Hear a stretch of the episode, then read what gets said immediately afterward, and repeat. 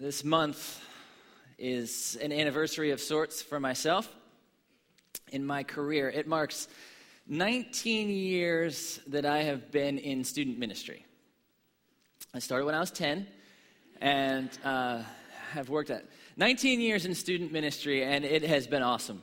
It has been a joy, it has been a privilege, it has been energizing, it has been de energizing, it has been all of those things. It's been a blast. But one thing I notice about students is amazing energy, and it is the fact that one student can stand up and have an effect on the rest of the students. And I have seen one student stand up and serve and have so many students follow that one student.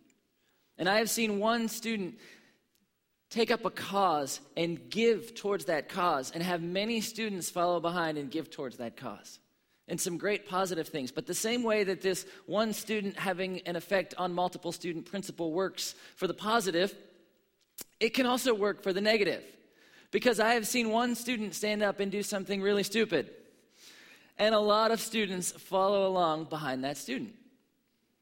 As I was thinking about it this past week, one illustration jumped immediately to mind. My wife and I used to work in uh, West Philadelphia in a housing project there. And so we used to take students there, and we used to stay at this amazing old church, Christ Memorial Church in West Philly. And you can see it there. It's a beautiful looking structure, uh, very, very old. As a matter of fact, the building was so old that um, things were kind of falling apart in the building. You see, it, it used to have a 170 foot uh, spire there, right on the corner of the building. It was amazing and beautiful. But shortly after we stayed there one year, um, the spire just kind of fell into the street.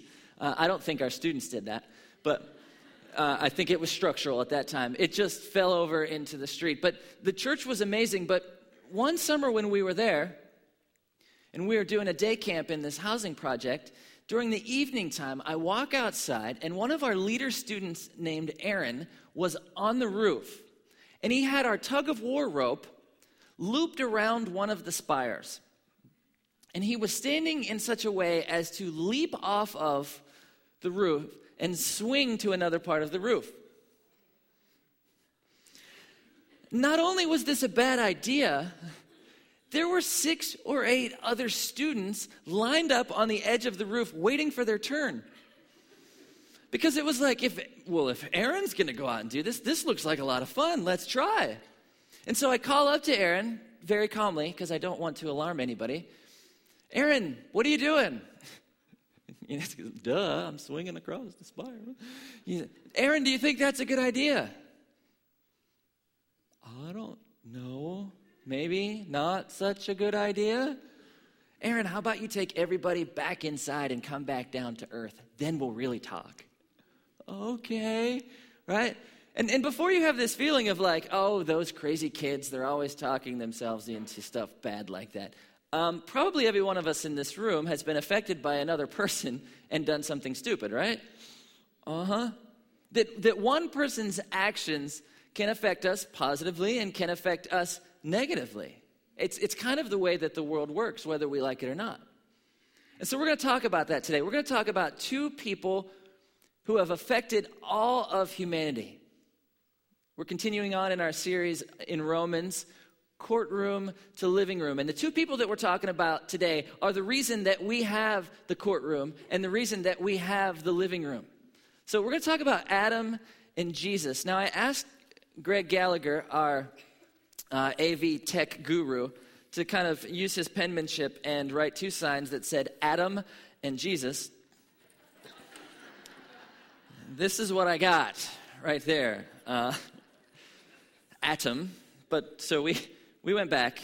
We did it right. So we're talking about Adam and we're talking about Jesus. So if you have your Bibles, we're going to be in Romans chapter 5. If you want to grab it and turn there. If you want to just grab a Pew Bible, it's on page 1783. And we're going to talk about these two men and the, the system that is in place, this courtroom, living room system that is in place, and how it all kind of got set up. So, Romans chapter 5, starting in verse 12, it says, When Adam sinned, sin entered the world. Adam's sin brought death, so death spread to everyone, for everyone sinned.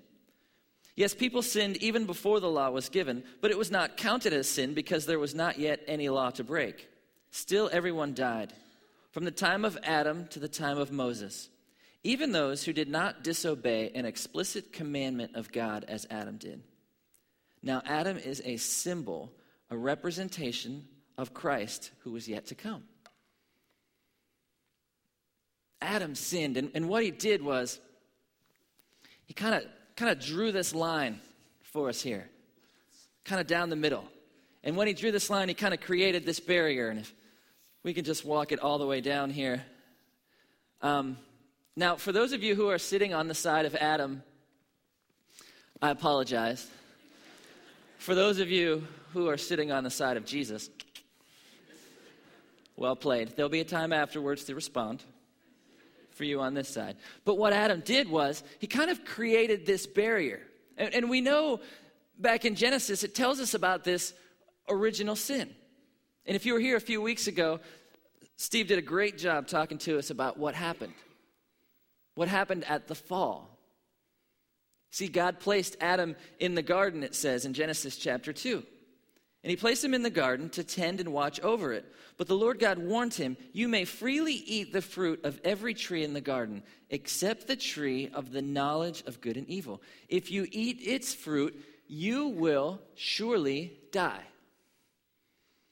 If you eat the fruit, you will die. God placed Adam in the garden, and what he did was he gave Adam a choice. Because we know in relationship, for it to be a real relationship, there has to be choice. There has to be a way to opt out. There has to be a way to hurt the other person in some way. There has to be choice in relationship to have love. God could have created robots that just obeyed him blindly, did whatever he wanted, but that wouldn't be real relationship. So God gave Adam a choice. And what God did was God gave him all of these yes things. God was like, yes, do this, do this, do this. You can do this, you can do this, you can do this. One don't. At this time in creation, there was all of this do, there was one don't. What did Adam do?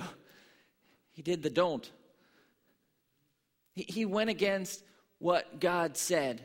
And because Adam sinned, death, condemnation, sin entered the world. He didn't die physically right then, but he died spiritually right then. He had this relationship with God where he got to walk with God, but after he sinned, the relationship changed. The barrier was put in place.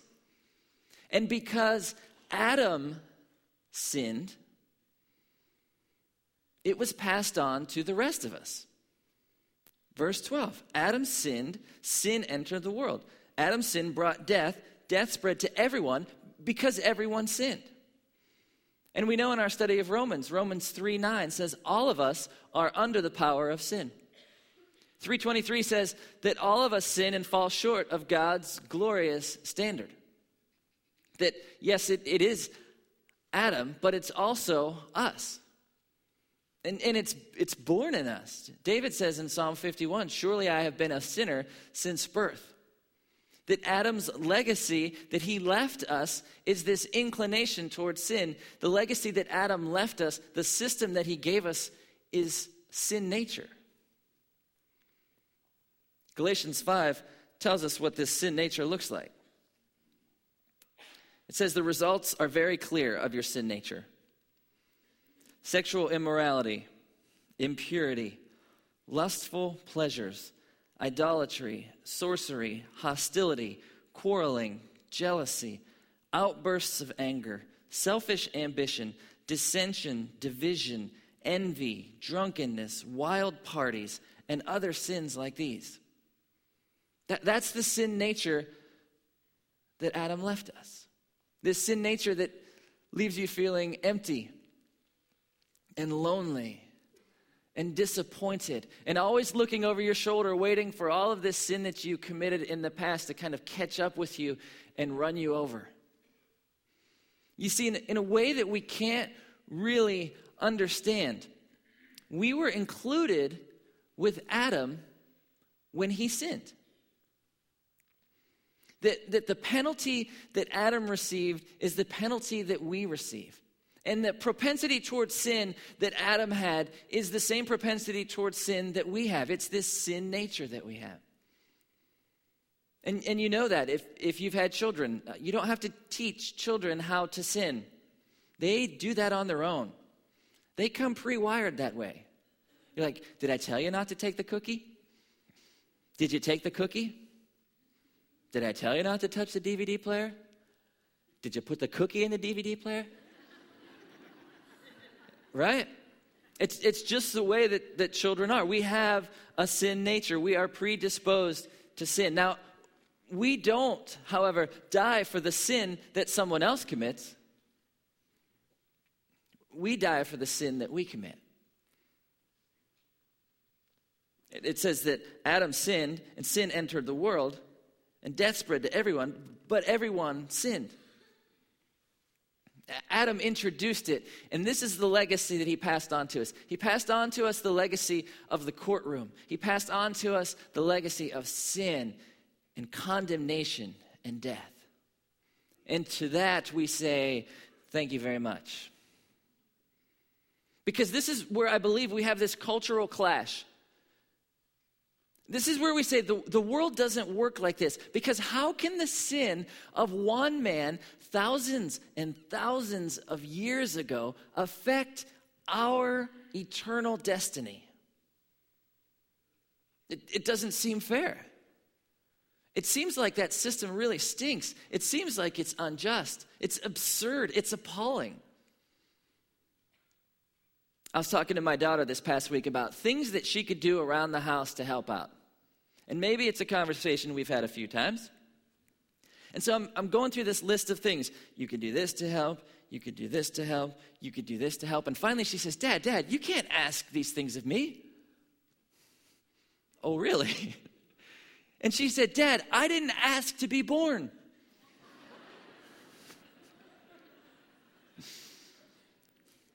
clever. so I said, Very clever. Go to your room talk about that later. But what she's saying, right, is I didn't ask to be put into this system. You had me. It's your fault. Right? That's the way I think that we can look at this system. It's like if you have brothers and sisters and they do something wrong and you get spanked for it. That doesn't make sense. If somebody commits a crime in LA and the police show up at your door and arrest you, that, that's the system. And that's why we can say this system stinks. And we think that way because we have no sense of this corporate solidarity. We don't really have a corporate mindset.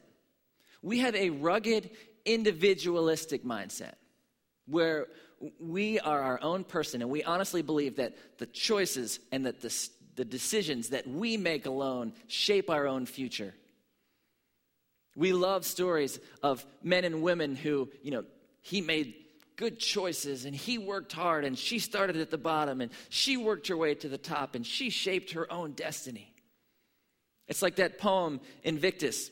It says, I am the master of my fate. I am the captain of my soul. Those are the things that we like. We don't have the corporate mindset, we don't have a strong sense of solidarity. Now, I believe we have a strong sense of solidarity for winners. You know, we, we can have solidarity with winners. I grew up in Pittsburgh, Pennsylvania, so I root for the best football team in the NFL, the Pittsburgh Steelers. Right? We win a lot of Super Bowls. They lost last weekend to Denver because that's what God wanted, according to the media. Right? That sense of we, together we are winners, they are losers. Right? Somebody in your family wins the lottery, you're like, hey, we're family. If somebody makes poor financial choices and wants to borrow money from you, you're like, you should learn that lesson on your own. We have solidarity with winners, but we don't have a corporate mindset when it comes to this system. But we need to understand that God created us for community. And the individualistic mindset that we have actually comes from sin in our lives. It comes from sin in our world. The Bible has a very strong corporate mindset where God understands that one person can do something and it can have an effect on the whole. If you just look at Joshua chapter 7 in the Old Testament, Israel went out to fight a battle that they should have easily won. As a matter of fact, they only sent 3,000 men into this battle, and they got crushed. And when they came back running to Joshua, and Joshua got on his knees and he prayed before God, God said this You lost because Israel sinned.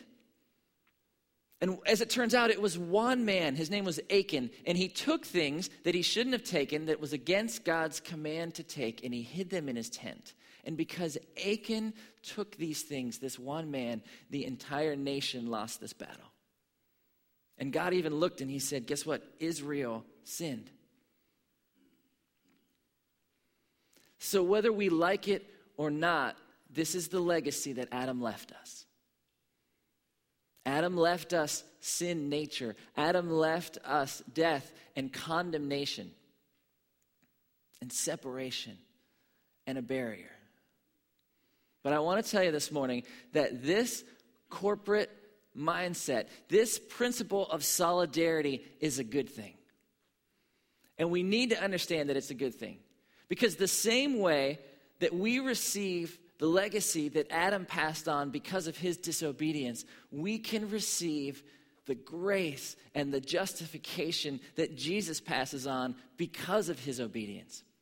You see, the same principle that gets us into this mess in the first place is the principle that gets us out of this mess. Where one man can do one thing and affect everybody negatively, another can do something and affect everybody way more. And if you wanted to say, well, listen, I want to I want to opt out. I want to opt out of this system. I do not want to be in this system. I want to take my chances in the courtroom. You see, if you opt out of this system, guess what? You opt out of this system as well. If you think you can opt out of this legacy, then, then you can't be a part of this legacy.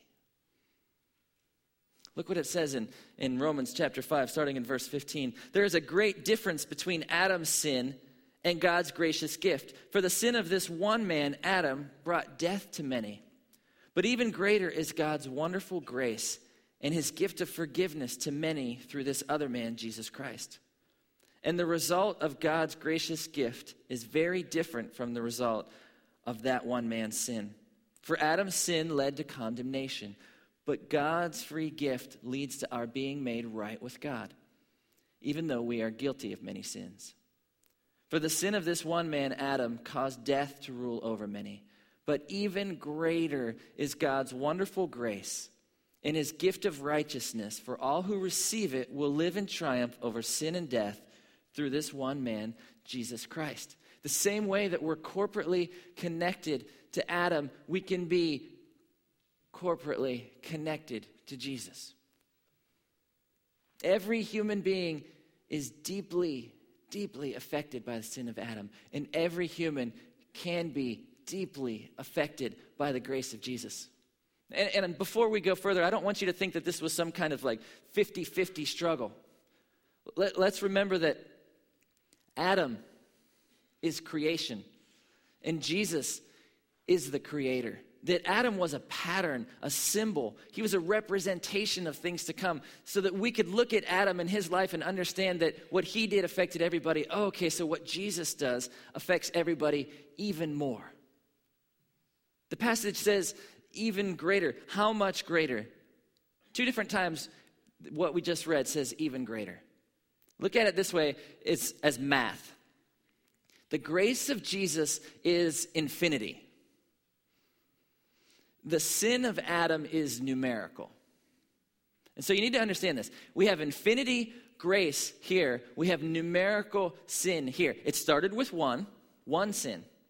And from there, it snowballed. And you know that the more people that are out there, the more sin that there is. And so it gets bigger and bigger and bigger. But it's still just a number.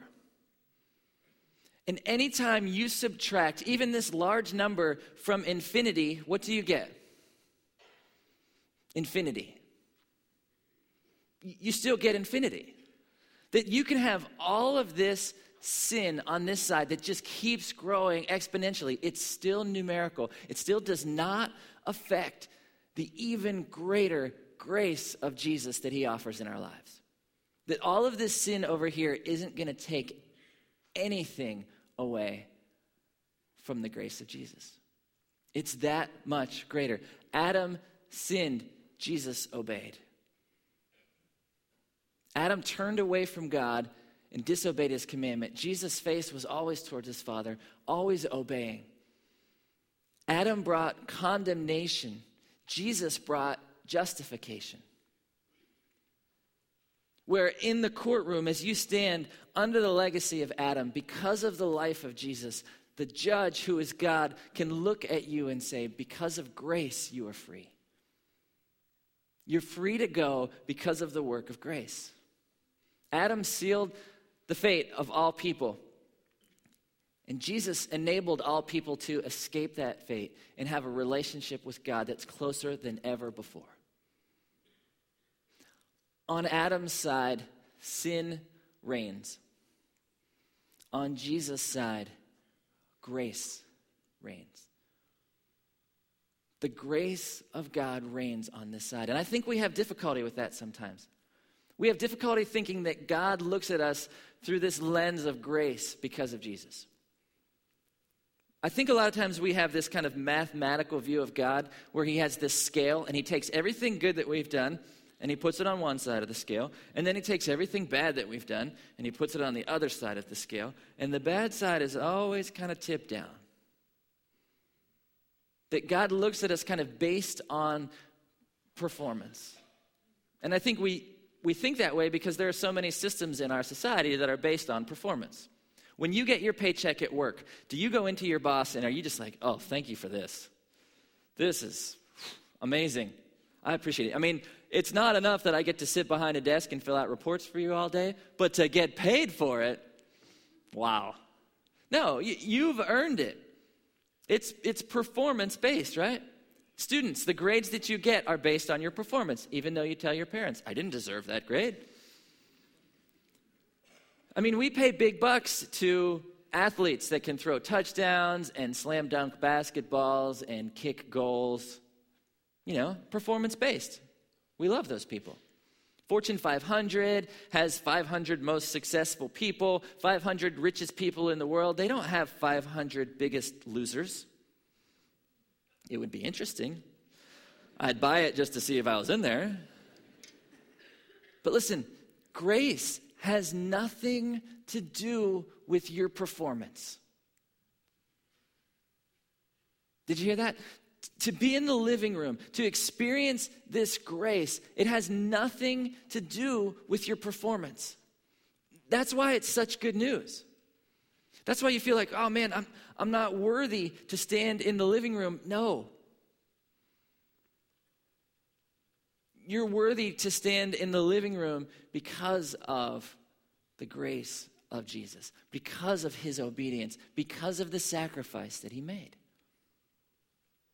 Look at verses 20 and 21 in Romans chapter 5 here. It says God's law was given so that all people could see how sinful they were which is true. The law didn't bring relief from Adam's sin, it basically just showed how many more ways that we mess up, how much more sin we can do. But as people sinned more and more, God's wonderful grace became more abundant. So, just as sin ruled over all people and brought them to death, now God's wonderful grace rules instead.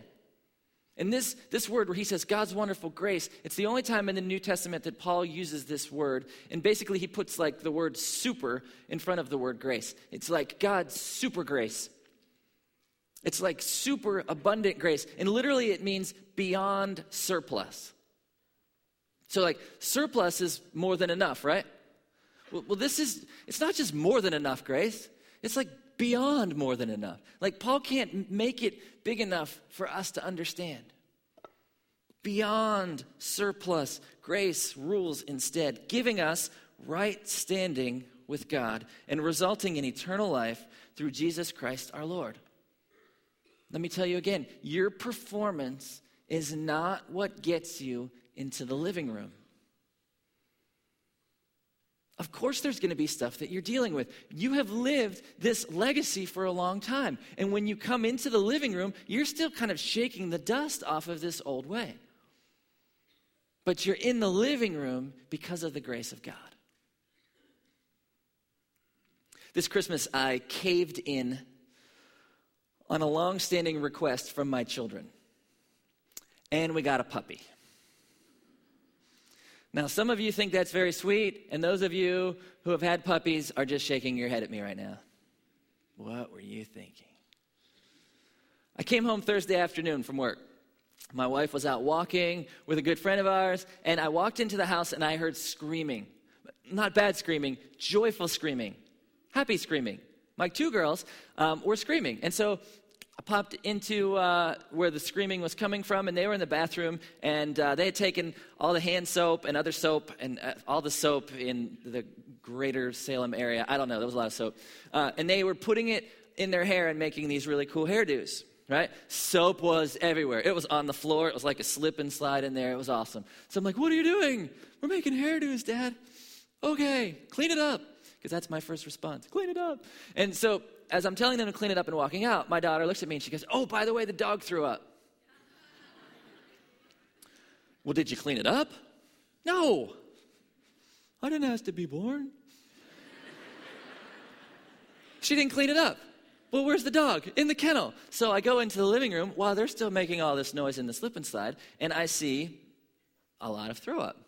And I look in the kennel, and the dog has thrown up twice more in the kennel.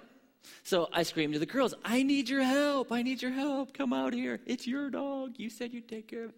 Um, so they come out, and it's like a slip and slide, and soap's everywhere. And I take the dog out of the kennel to clean up the inside. I don't want the dog in there. And it proceeds to throw up, honest to goodness, six more times in my living room. Oh, I'll go behind the couch and throw up. I'll go by over, the, over by the door and throw up. Six more times. And I'm just like, oh. The kids are a mess and screaming and crazy and slip and slide and scared of dog throw up. And, and the dog is just everywhere. It's just amazing. I'm like, you're only this big. And everywhere. So I did the only sane thing that I could do. I threw some clothes in a backpack, the dog in a kennel, and I put all three of them on the curb. And I said, Don't come back. You messed up the living room. Right? No, I didn't because I love them. It doesn't mean that we don't have to clean stuff up.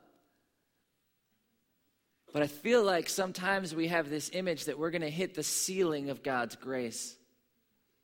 That, that we get invited into the living room and we're a little bit nervous, and then we're afraid that we mess up and we do something wrong, that God's basically just going to pack us up and set us on the curb and be like, don't come back. You see, it's not, it's not an in or out question. That, that's just a sanctification question. That's a holiness question. That's a, a lifetime journey of you made perfect and being made perfect, as it says in Hebrews 10. But you're not in the living room because of your performance. You're in the living room because Jesus' sacrifice gave us this grace that is beyond surplus. And you're not going to hit the ceiling on it. And you know, earlier we're like, well, this, this legacy that we've received, it, it, this stinks. It's not fair. Guess what? This really isn't fair either but you can stand in freedom in the living room because of God's grace. And if you feel like you're in the living room, but you are always just worried about the stuff that you're still shaking off from this old life, I pray that you would understand the freedom and the beyond surplus infinity grace that is being offered to you, that allows you to stand in confidence in freedom in the living room. And maybe, just maybe, you have never accepted that invitation. Maybe you've never received. Verse 17 in chapter 5 says that if you receive it, and maybe you, I've done so many bad things, there's no way I could get in the living room. But there is. What did we do to receive the legacy that Adam left us? Well, we were born. What do we do to receive the legacy and the grace that Jesus offers? Well, we become born again. Born into this new system, we receive that by faith.